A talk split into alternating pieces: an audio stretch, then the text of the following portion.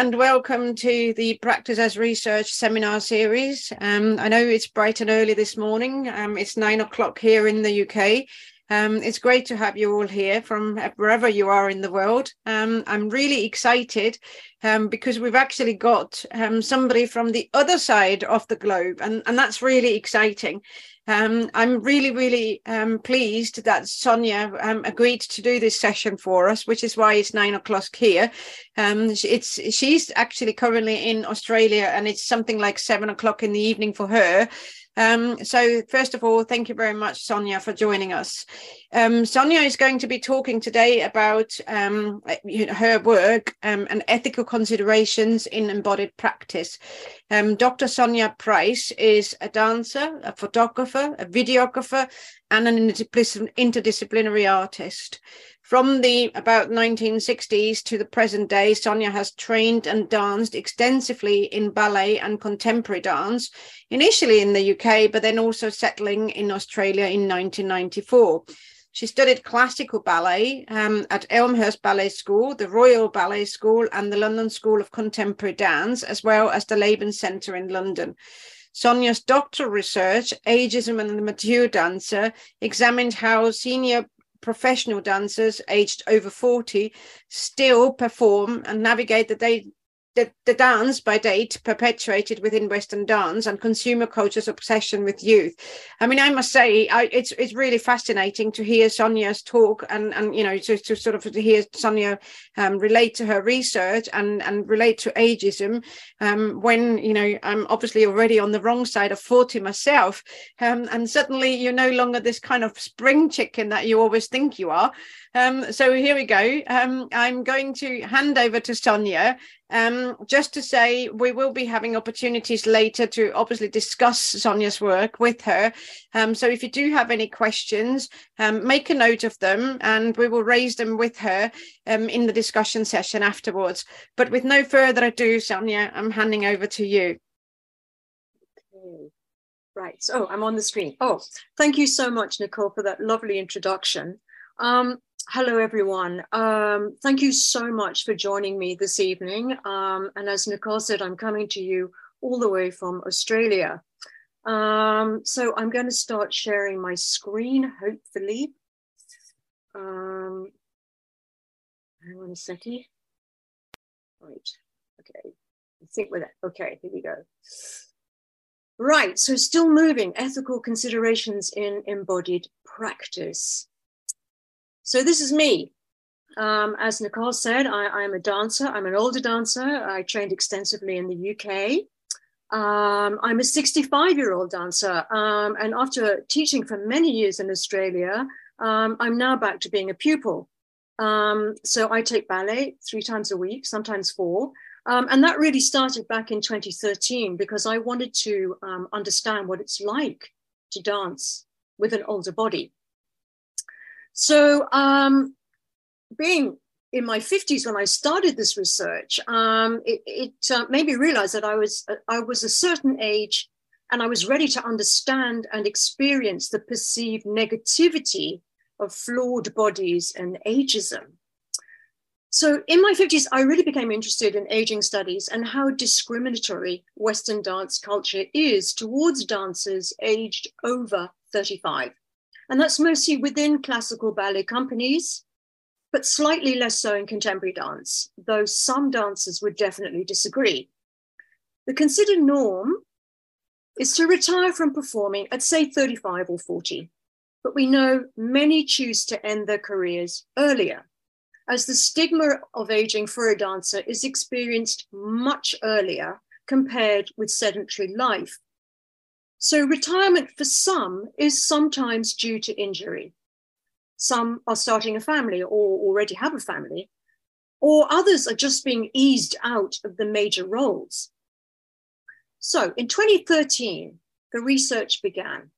I decided to investigate ageism within Western dance culture and to find out who these older dancers were, where they were located, and to find out why they were not more mainstream and why ageism in the field of dance is so ingrained. The aging body is a taboo issue in society, let alone in Western dance culture. Therefore, emphasizing their craft and creativity through screen dance invites a broader audience to look beyond aesthetics, to give recognition to their embodied artistry. Western dance culture is body centric, an art form centered on the youthful.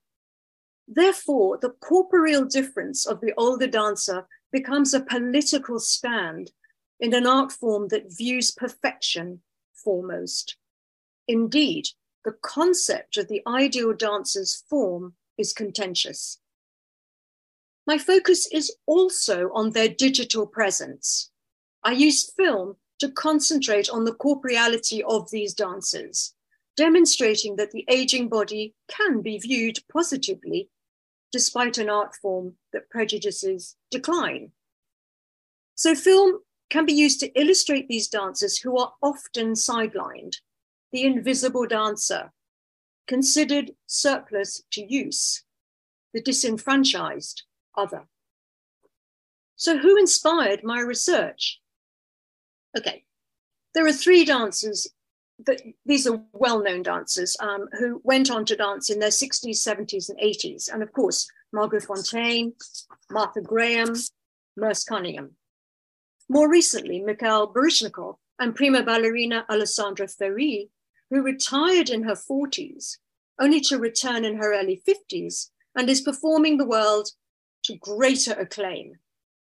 So naturally, I wondered how many others were there still performing and would they be interested in taking part in a survey? So, Kilda Northcote, New Zealand, and these are just a few of the dancers. Louise Lecavalier, the punk princess of contemporary dance. Charlotta Öfverholm, Sweden.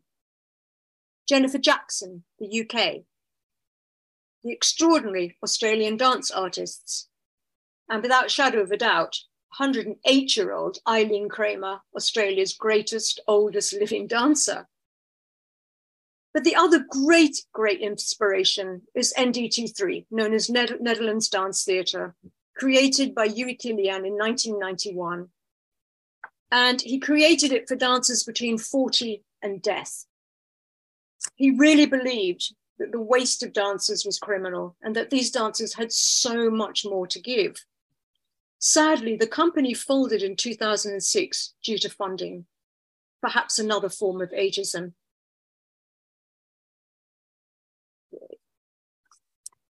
Dancers and educators Mark Edward and Helen Newall discuss the mature dancer's corporeal ability, their embodied experience and maturity, and state how undervalued their presence is and would be if they were totally alienated they say a dancer's body is a phenomenological breathing curriculum vitae. As we know, the dance world upholds strict age limits, the idealiz- idealization of the perfect youthful body. Dancing past 40 is rare, and there are exceptions, such as Alessandra Ferri mentioned previously, who is showing the aging body can still move beautifully. Life experience is slowly becoming an appreciated asset, but youth and agility and beauty continue to be the qualities upheld as the standards expected of classical ballet, with the bar being slightly lower for contemporary dancers. The independent sector has been more welcoming to older dancers who wish to pursue their careers, but many state that finding work or even being programmed is an ongoing issue. Dancer and academic Mark Edwards states Dance needs older, visible dancing bodies which can dislodge and move aging and ability discrimination. As with all activism, visibility of aging is needed for it to become normalized. Dance On Ensemble the corporeal difference of the older professional dancer becomes a political stance in an art form that we know demands perfection. Therefore, it opens debate about the corporeality of these dancers who still wish to pursue a career and who need sympathetic choreographers to pursue work for them, sorry, produce work for them. We need to see older dancers represented in our companies, just as is mirrored within Western society. Audiences have shown greater appreciation at being represented on theatre stages. And this has been researched by the newest mature dance company, Dance On Ensemble, created in Berlin in 2015 and fully funded by the German government. This company, sorry, this company has found that great choreographers are eager to make work for these exemplar dancers. The company is now on its second iteration and will receive further federal funding of 2.8 million euros from 2023 to 2027. This is an incredible coup. They are currently touring all over Europe. Jump onto Instagram and follow them. They are extraordinary. Embodiment. It goes without saying that dancers over 40 carry years of dance training and embodied knowledge. Dance scholar Elizabeth Schwaiger states aging should be valued as an embodied accumulation of knowledge and wisdom, which has traditionally been largely neglected in Western cultures. Western dance culture continues with the concept of the ideal body, whilst wrestling, as suggested by dance scholar Ann Cooper Albright in Mining the Dance Field, that lived bodies strain at the seams of a culture's ideological fabric. And here we have, I adore this, this photograph. This is the incredible Swedish dancer Siv Anders here in her mid 70s, performing in Hege Haagenrud's subliminal work, Use My Body While It Is Still Young. And Hege was very, very conscious that there was no work being made for older dancers, or that even older dancers, where the hell were they? So she produced this beautiful work, which later was shown at Dance Umbrella in London in 2016. Dance scholar Kathleen White states ageism saturates culture in which the dancer has to accept the undefended aspects of age. So it became apparent to me that my that to create dance films showcasing the creativity of older dancers meant that they could have a digital presence. They can be seen anywhere, anytime, due to the accessibility of social media, dance film festivals, art galleries, your iPhone. They could be seen. Screen dance is a new genre that allows an interconnectivity, bringing diversity and inclusion through dance films. So though the digi- through the digital dance, it has literally moved from the theatre stage, taking dance outside its usual parameters to absolutely any location. So, my creative research as a visual artist uses dance films to celebrate the mature dancer's corporeal difference and to demonstrate that their embodied practice, rather than their age, defines them. So I'm introducing interprète inappropriate behavior. This work was created to highlight that these senior professional dancers are still performing. Screen dance gives them a platform to be rediscovered and to create visibility for an undervalued, underrepresented, and discriminated demographic. The work is composed of eight solos by eight senior professional dancers four from the UK and four from Australia. And at the time of filming in 2015, they were aged between 55 and 65. And all four of them had got extraordinary careers behind them. It was filmed and edited by myself and then made into the one dance film. And I'll just show you a trailer of the work, which is very short.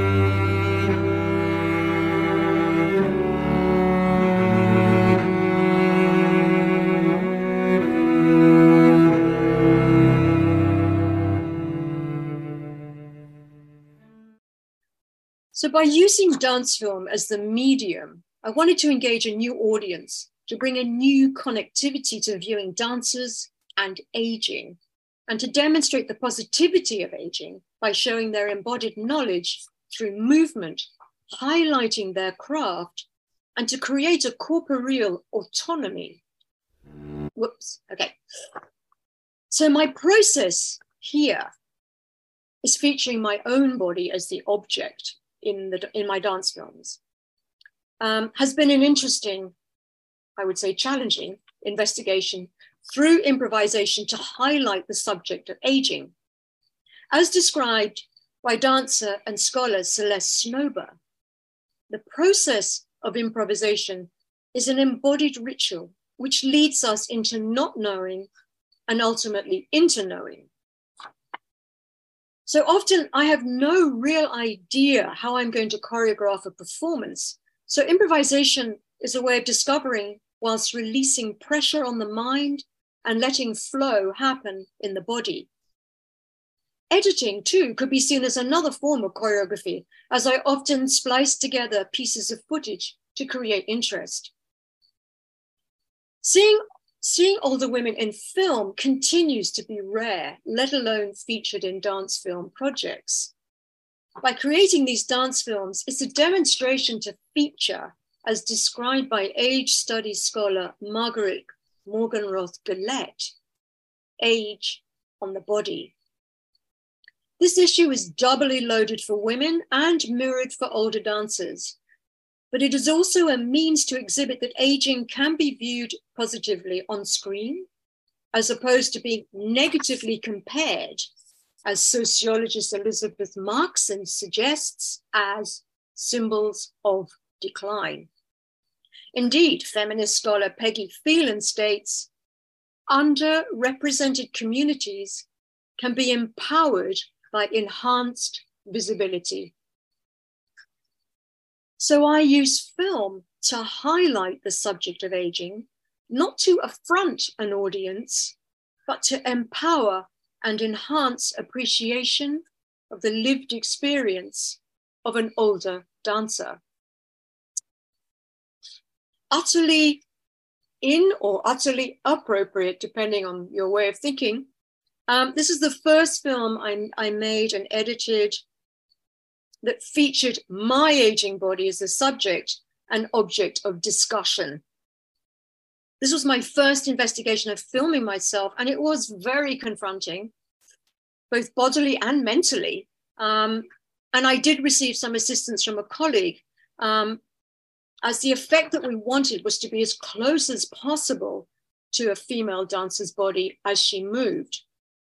This has been screened large scale in two art galleries in Brisbane. Um, and we had some beautiful comments. And I, what was interesting, because um, obviously a lot of young people came in to see this particular body of work, um, and so many of them said they did not see age; they saw creativity. And I thought that's that's beautiful. So there's hope for us yet.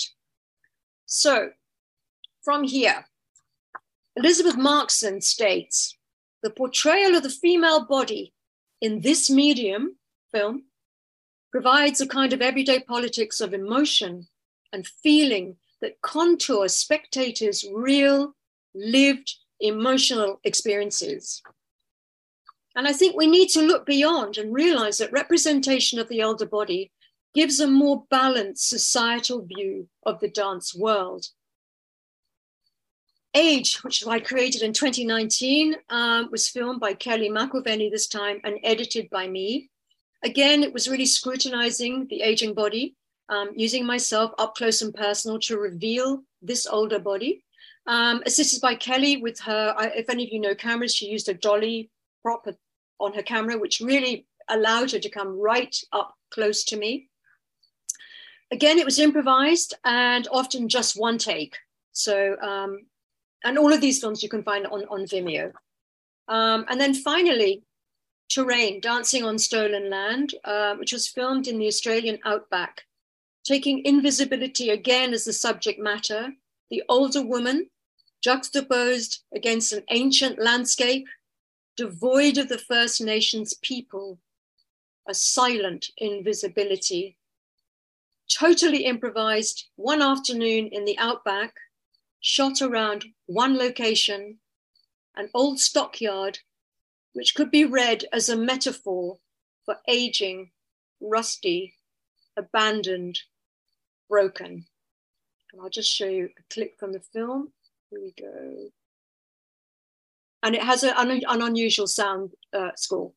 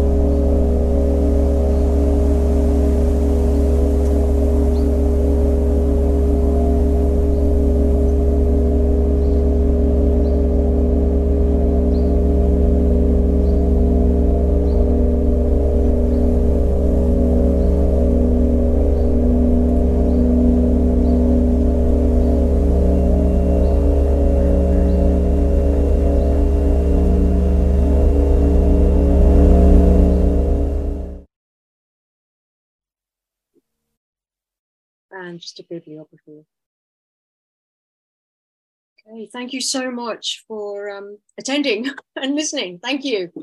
Thank you very much, Sonia. Thank you. I mean, this is absolutely um, exciting, and it's it's really, really, um, you know, really interesting to kind of hear you talk about embodiment in in such a um, in such a way. I mean, I'm not obviously from a from a dance background myself, so you know, hearing um, embodiment in you know being talked about in these terms is is really really fascinating. Um, you know, so um, a, a round of applause. There was some virtual round of applause as well already. So thank, thank you very you. much for first of all. Um, just to say, we, I'd like to kind of kick off a bit of a conversation with Sonia first. But if you do have any questions, um, please raise your virtual hand or your real hand, unmute yourself, switch on your camera, get involved in the discussion.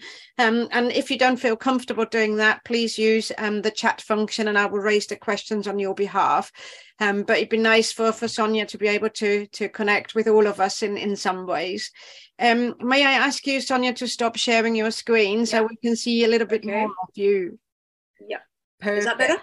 Hang on. Thank okay. you. Yes, absolutely. Thank you. So let me kick off this conversation first of all. I mean, obviously, in terms of um, you know, the, the sort of the, I've got two questions um, that relate to the Practice as Research Network specifically. The first one um, relates to um, how you can sort of navigate the space between being an artist, an activist, and being a researcher. So that's kind of one, you know, area of, of, you know, I'd like to discuss. And then the other area I'd like to discuss is, you know, the ethics. I mean, obviously, there are ethical issues with people's bodies not being used because they are considered as too old. Um, but but but what else did you um, encounter in your research in terms of ethical issues that you had to navigate um, by specifically inviting um, people of you know with older bodies um, of a particular sort of age um, in in terms of engaging in your research. Should we start with that first with that sort of yeah. ethical conundrum first? Okay. Well, to be honest, um, every every conference or a dance conference I've been to, I've always been the elephant in the room um, because generally speaking, most people don't care about older dancers. They're not interested. But things have really, really changed um, since the Elixir Festival in London in 2014 and Charlotte Öfverholm's Age on Stage, um, and of course Dance on Ensemble in um, Berlin. People are really beginning to realize that these older dancers, you know, were young ones, but they are even more embodied, embellished, um, full of life experience. So people are beginning to wake up to the fact that um, they're extraordinary artists. Um, and as I said, um, Dance On Ensemble had done a, a, survey, and the majority of audiences that came to see them dance were generally people over 40, let's say, and who were delighted to see themselves represented on stage. So I thought that was something I hadn't really thought about. Well, that's wonderful. Um, ethically, most of the dancers in my research are known dancers. Um, so, not to be confused with community dance. These are dancers who have trained, who have professional bodies. They are the trained dancer. Um, so they, in fact, they weren't that hard to find because it kind of snowballed. You know, someone would say, "Oh, well, do you know so and so?" And I go, "Oh no, oh, I don't actually." And, and so it would go from there. Um, and then, of course, there were some extraordinary, very famous dancers. I mean, obviously, I interviewed um, the late Gerard Lemaitre and Sabine Kupferberg from NDT3 um, because they were right at the beginning in 1991 of being the first company to have older dancers and to be extraordinary. Um, and so I've met some incredible dancers who are dancing with new knees, new hips, one with a complete ankle reconstruction. Um, age does not stop them. Um, I think we just have to educate audiences that there are these extraordinary artists out there, but probably not so much the audience, it's the programmers. They're the people who are either allowing people to dance or not. So it is quite contentious. Yeah. I mean, got into the things, sticky situations. Yes, yes. I mean, it's interesting to hear that you were saying yeah. that you know professional dancers actually continue dancing professionally after serious surgery. I mean, a hip replacement yeah. or a knee replacement isn't something that you would do on an everyday oh. basis, oh. is it? So, yeah, no. that's that's that's really interesting. But also, I kind of wonder um, the ethics. I mean, of engaging with um, participants who are obviously known in the field, who you know as famous people, who you Yeah. introduce us as famous people, Yeah. um, and and you you're labeling them as as aging dancers. I mean, I, I guess society's labeling them as well, and and and they probably label themselves as well. But where is the you know again, this is kind of an ethical issue, really. You know, Yeah. just- you don't keep them anonymous. You don't you don't keep them hidden away. Um, No. is you know so so how do you how do you navigate That- that space? That's a very interesting point uh, because I know that there have been several people who have done research on older dancers and not named them. My premise was to name these dancers um, to alert a lot of people who know these dancers who are kind of going, Gosh, I didn't know they were still dancing. Um, and people like Eileen Kramer, I interviewed her when she was um, five years ago. So I'm just trying to think, she was probably 103 or something at the time. And she said, You know, I don't know how old I am and I don't really care. I mean, I just want to dance. And, and, another extraordinary dancer in the States, um, whose name I've completely forgotten, um, who basically said, I'm going to dance whether you like it or not, because I live to dance. And I think a lot of them, it's passion. Um, and, you know, that kind of generation, they didn't learn anything else. You know, that's what they want to do. They want to dance forever, you know, until they literally exit stage right. Um, so, ethically, I suppose. Um, I think I, I very much wanted to give them a voice because dancers speak with their bodies. You, you rarely hear a dancer talk. So to then interview 37 dancers and to hear them give their opinions on their fitness, um, what other people thought about them as older dancers, I mean, it was a very long list. Um, but I thought it was very important to give them a voice. I mean, we know they're fantastic dancers, but we don't hear them speak. Um, and I also come from a background, I mean, I'm in my 60s. I mean, when I was a young dancer, I mean, it was always a case of don't talk, dance. Nobody cares what you've got to say. So I really feel it's important now for these dancers to speak out because the dancers of today who are 20 and 30 years old will one day be older dancers. But let's, we're hoping they will just be dancers, no old or young in, you know, in front of it. That's what we're looking at and I think it um, we really need to um, to push that, you know. Do you think, in terms of like activist work, it's more helpful to have the names of the big big dancers behind you? Um, I I think so. Um, I mean, because they are most of them are known. Um, I mean, obviously they come from all different countries, um, and some I knew better than others. Um, so, I mean, I think it was very exciting to find that um, these dancers were still going. I mean, realistically, um, I met Louise Lecavalier in 2013 at the Adelaide Festival, um, and I had seen her in 1988 at Sadler's Wells and been blown away by this, this extraordinary woman. And to then see her at 55 dancing, um, you know, and I, I asked a lady in the audience beside me, I said, you know, do you know how old this dancer is? And she said, no idea. I said, well, if I told you she was 55, would you believe me? And she said, no, I don't think so. So these dancers have got extraordinary bodies, um, but they also have, they've lived a life. So they can bring so much to a performance by raising an eyebrow or, or whatever, you know, that they are incredibly subtle performers. Um, and I think we have to, I mean, obviously we love young dancers, don't get me wrong, because I'm being ageist in, in, a, in a way, because I love young dancers because they are fantastic. But you can't expect those kind of tricks and, you know, elasticity to go on. Um, so older dancers bring other things to the performance. Um, and I think, you know, when you watch Eileen, who is still dancing 108, I mean, sure, she's not moving a whole pile, but what she does, you you can't take your eyes off her. So it is very, very interesting. Um, and I think, yeah, we, we need to make it a, a level playing field if it's possible. Can I just say, I mean, it's interesting that you say that we can't expect older dancers to do like, you know, um, the, the things that younger dancers do because of, obviously the bodies are different. Um, Yeah, yeah. But actually, you have shown us in your presentation a photograph of a dancer who you said was in her 70s, um, mid 70s, doing Yeah. effectively what looks like a plank. And quite frankly, you know, yeah, I know, I know. Shiv's incredible. incredible. But I guess the fact of the matter is they have moved from, let's say, four or five years of age and they've never stopped moving.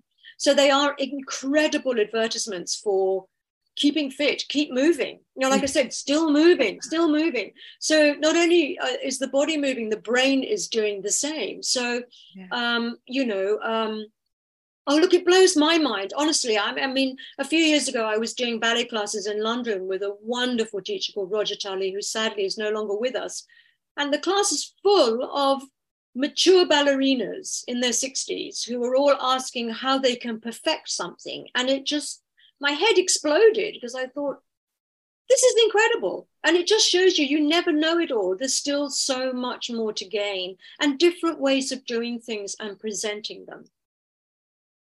Well, in a way, that leads quite nicely back to my other question I had about about you know navigating that space between being a researcher, a practitioner, and an activist, and how yeah. you make sense of that triangle and and where you sit. I mean, looking at the films, for example, to me, the films looked very much um, aesthetically beautiful and really impactful in that respect. So they, to me, yeah. they look more like pieces of art than say pieces of research. Um, and I'm not saying saying that in any in any way yeah. to be judgmental but but this is just kind of you know how do you navigate that space really? Oh gosh it's really hard. Um i think um i, I became a visual artist in um uh, 2011 um which gave me a very different way of thinking um, because dance can sometimes be very very negative. Um, in some respects like you're constantly trying to get somewhere which you never can. Whereas as a visual artist i find there's so many more trajectories and different ways of doing things. So um, the research i look writing I, I, hate writing i'm a dancer. I'd much rather dance for you um, than sit down and write an essay. So that was very challenging very challenging. Um, and having to learn a, an academic language my head exploded. Um, but to make the films happen quite by accident. Um, I had a tutor, um, I was learning to be an etcher, and um, he didn't think my work was of a very high standard. So he said, Go and make a film. So I was so angry, I went and made a film of me literally printing and etching, which was highly comical. Um, and that set me on a way of thinking, right, I can say probably more in a film than I can probably in an essay. So with the eight dancers who um, basically I sent them a small film of me doing some movements and I asked them to emulate them or not. Um, and that was quite a big thing to do because I thought, you know, they could just go, no thanks, we're not interested. But they all did. I couldn't believe it. Um, so I went and filmed the eight dancers, one take. And it was very interesting because the classical dancers were very upset. They wanted to do at least four. I said, no, you can only do one. And the contemporary dancers were very, very sorted and went, done. So then we had these eight fantastic solos, which we so we showed in a gallery, large scale, very exciting. Um, again, people were just completely mystified and, and excited looking at these extraordinary bodies. Um, and then I edited it into a film, um, the one piece. Um, and then strangely, because I didn't want it to be about me, but then I thought, well, I am that age group. So why don't you try and do some film on yourself? Which when you see utterly inappropriate, you will see it is it is very inappropriate. It's me very scantily dressed, dancing around, doing stuff. Um, and it was to provocate, you know, to say, this is an older dancer, this is what you look like. Um, so yeah i don't know if i've answered that correctly but it's been a it's been a no, crazy it's, journey no, it's really interesting to hear you talk about the process of it so you know i mean there's um, a question in the chat box which kind of relates to what you were just touching upon mm. um, and it's kind of trying to dive into that a little bit further and it's around um, you know ethical considerations um, if mm. you yourself are the research participant if you're doing research effectively on yourself but I'm I'm not quite sure whether whether this is the right way of looking at it, or whether it may be a better way of looking mm. at it that you are doing practice as research, as in you are you're not a research yeah. participant, you are the practitioner who's doing the research. Maybe it's more like along the lines of autoethnographic pieces of work in a way. Um, but how do you how do you um, reconcile um, the ethics in that space? Right. Well, again, coming from a visual arts perspective, it's quite different. Um, we use practice as research pretty much it's sort of everything you know anything you're do- like i wake up in the morning oh that's practice as research. You know i mean it could be absolutely anything. Uh, and i think originally the idea for utterly inappropriate was I, I did a residency i had to make a film in three days. And and being a dancer you're like okay you've got three days make a film. That's what i did edited it da da da um, I didn't expect it to be, I expected it to be part of a body of work, but not to be actually exhibited. Um, and it's gone on to be included in film festivals here, there, and everywhere. Um, so ethically, um, I'm not really sure how to answer that. I mean, I think um, there comes a point where, like I said, I am that age too. So if I don't, if I couldn't get other dancers, why not use your own body? Um, I guess that's where I'm coming from. And, and, as a visual artist, that kind of is like put yourself out there. it's like walking the plank. You think, okay. But then you have to sort of, from a dance perspective, you try not to look too hard into it. You have to look at it as a visual artist. And that's very different. Then I can deal with it because it is very confronting. You look at it and just go, oh, that's horrible. But it's not that's just, my body. yes, well, um, I was just saying. I mean, yeah. this this is something you know you're putting yourself out there in a way that makes yeah. you probably terribly vulnerable. Um, and yeah. you know you're exposing yourself, and obviously dance is also in itself quite an um, an, an emotional um, way of, of of practicing embodiment. So you're putting yes. yourself into the movements as well, not just you know. So yeah, I can imagine how how difficult that must be yeah it's like wearing two having two heads and two hats um, and you literally have to sort of put one away and just concentrate on the content which is as i said showing an older dancer doing whatever. Um, and if it you know when it's shown like all these films are shown very large scale um, in galleries and it, it does have a very um, yeah it's really interesting to sit in and, and hear people's comments um, to see a large you know yeah. old person on the screen you know but there comes a point where it just they're looking at movement and whatever else um, and because we don't see enough of older people oh, no. in magazines on the television or yes. you know we don't a lot of people don't know what an older body looks like let alone a dancer's body you know so when you show a picture of like Siv Anders people either look at it or run away and go oh my yeah. god but that is a body that is so highly tuned it's incredible yeah you know it really is so um and and they're very willing i mean as a dancer that's it your body is your tool yes. um so you can't hide can I just ask, did you get ethical clearance for your research? Did you have to get ethical clearance? How how did you how did you navigate this clearance process? Absolutely. Before it could even um, go ahead, I had to get ethical clearance, uh, particularly for all the interviews I did um, for the survey. Every dancer had to obviously um, say that it was okay. Um, in the end, we only used um, eight dancers for the for the degree as such, but um, I have used since then. A lot of the comments have gone into papers and uh, in fact we've got a, a, chapter coming out next year oh no it's this year um, which will mention some of the work but yes ethical clearance absolutely griffith would have locked me in a cupboard and not let me out uh, unless I got ethical clearance.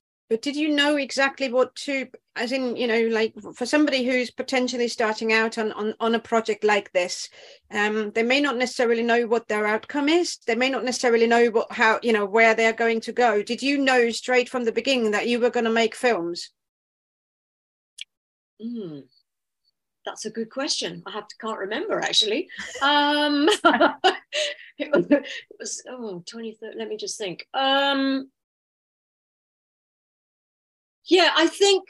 Well, you know how it is when you start a degree. You come up with this concept, you know, hmm. um, hmm. and you you never really know where it's going to take you. No. Um, so I can safely say that's true. Um, I ended up doing things that I did not expect to do. So I, I, as I said, with the eight dancers, that was that was fantastic. But I didn't imagine that it would go further on to then using myself um, as another example. Um, so, yeah, and I think in a visual arts degree, you never quite know where you're going to go and and and, off, and often in visual arts they they love the journey much more than the end product yes so you know I think, that's I mean, that's probably um, true for most practice as research work that, you know, people are mm. about the process as much as about the final output. Yeah. That actually a lot of the time i mean in my own work as well i, I do get ethical clearance before i start a project but then i don't know exactly where it's going to take me so i basically just yeah. say well this is what i definitely know um, can we just clear this part and once i've gone through that stage i can yeah. then go back as an with an amendment and say well actually now i know where i'm going next so i've got a sort of is you know like a, a phases um you know approach to to to ethical yeah. approach i suppose I mean, I think obviously when I started, um, because I, I did a um, an honours degree just before where I had